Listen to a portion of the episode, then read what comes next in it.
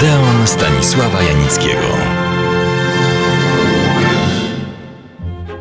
Stefan Denkierowski, o którym opowiadam od dwóch tygodni, jeden z najważniejszych ludzi przedwojennego polskiego kina, główny organizator przede wszystkim przemysłu filmowego w Polsce, przeszedł niezwykle znamienną drogę od prostego laboranta po współzałożyciela i dyrektora ośrodka filmowego Falanga, największego w Polsce zespołu atelier i laboratoriów.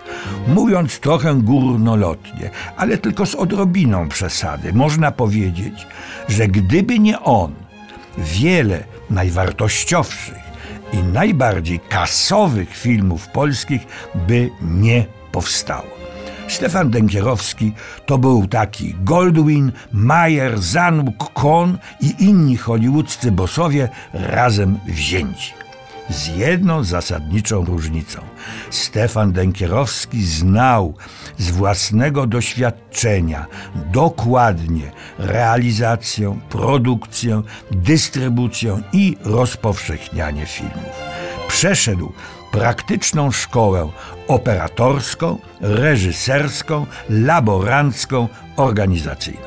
Dlatego też właśnie w jego falandze powstały, realizowane były i ostateczny kształt techniczny uzyskiwały najgłośniejsze polskie filmy. By nie być gołosłownym. Oto jak przygotowywał się do przyszłej roli. W 1924 roku Ministerstwo Spraw Zagranicznych powierzyło mu realizację filmu z wizyty rumuńskiej pary królewskiej.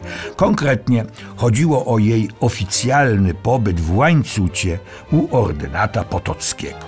Stefan Denkierowski wystąpił tu w roli operatora, realizatora, montażysty, producenta itd. Tak Dla jasności, Koszty filmu pokryli potoccy. Denkierowski, tak jak się należy, przybył w przeddzień wizyty pary królewskiej do Łańcuta, żeby się przygotować do zdjęć. Był tu pierwszy raz. Wycieczek wtedy jeszcze nie organizowano, więc cytuję. Była to wspaniała rezydencja otoczona pięknym parkiem. Duże wrażenie sprawiła na mnie galeria rzeźb, no proszę, interesował się także sztuką. Dobrze oświetlono, no to już uwaga operatora, i zbiór wspaniałych obrazów najsławniejszych mistrzów pędzla. To polecam dzisiejszym operatorom robiącym okazjonalne newsy. Dalej. W pałacu mieściła się sala teatralna, w której również wyświetlano filmy. No, to już takie trochę zboczenie zawodowe, a właściwie bystrość spojrzenia. Następnego dnia odbyła się zgodna z protokołem dyplomatycznym prezentacja, po czym rozpoczęło się zwiedzanie parku. Oddaję głos Stefanowi Denkierowskiemu. Chwyciłem aparat ze statywem, oparłem na ramieniu i podążyłem w ślad za towarzystwem. Kiedy biegłem, jedna z kaset, źle zamocowana, odłączyła się od aparatu. Taśma się rozwijała. Kątem oka zauważyłem dawane mi znaki. Obejrzałem się i zastygłem z przejęcia. W odległości około siedmiu metrów leżała kaseta z rozwiniętą, naświetloną taśmą. Te siedem metrów zdjęć zostało bezpowrotnie stracone. Całe szczęście, że tak mało. Prędko zwinąłem taśmę do kaset, prędko zwinąłem taśmę do kasety, którą przymocowałem dokładnie do kamery i podążyłem za zwiedzającymi. Ponieważ pogoda była przyjemna, a park miał ciekawe fragmenty, goście często zatrzymywali się i mogłem nadrobić stracony czas. Wieczorem odbył się bankiet, ale z podziałem na dwie sale. Bankietową, dużą dla gospodarzy i lepszych gości oraz nieco pośredniejszą, w której zgromadzili się ci, którzy dla tych pierwszych pracowali.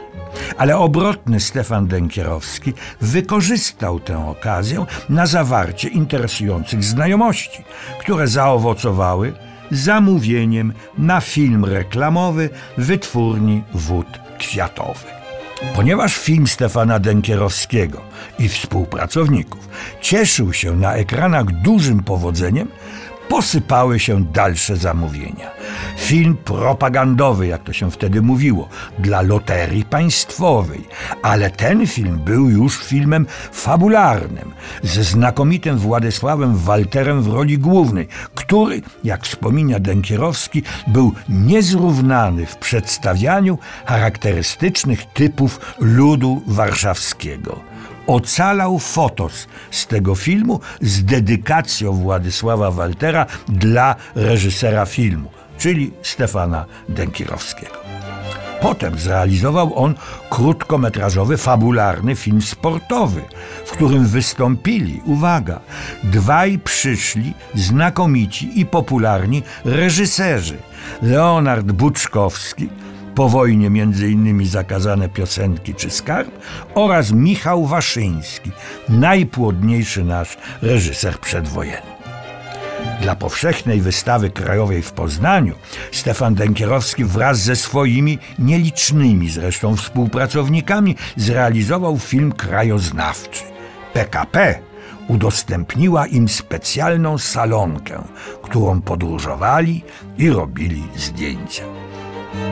Te prace pozwoliły mu zgromadzić pewną sumę, stanowiącą podstawowy kapitał dla dalszej, rozszerzonej działalności. Ale Stefan Denkierowski napisał: Nie mniej ważny był kapitał wiedzy fachowej zdobyty w praktyce i sprawiający, że czuliśmy się przygotowani do prowadzenia samodzielnego przedsiębiorstwa. No, nic dodać, nic ująć. A do dalszych losów Stefana Denkierowskiego kiedyś jeszcze wrócę. Zapraszam Państwa za tydzień do Odeonu.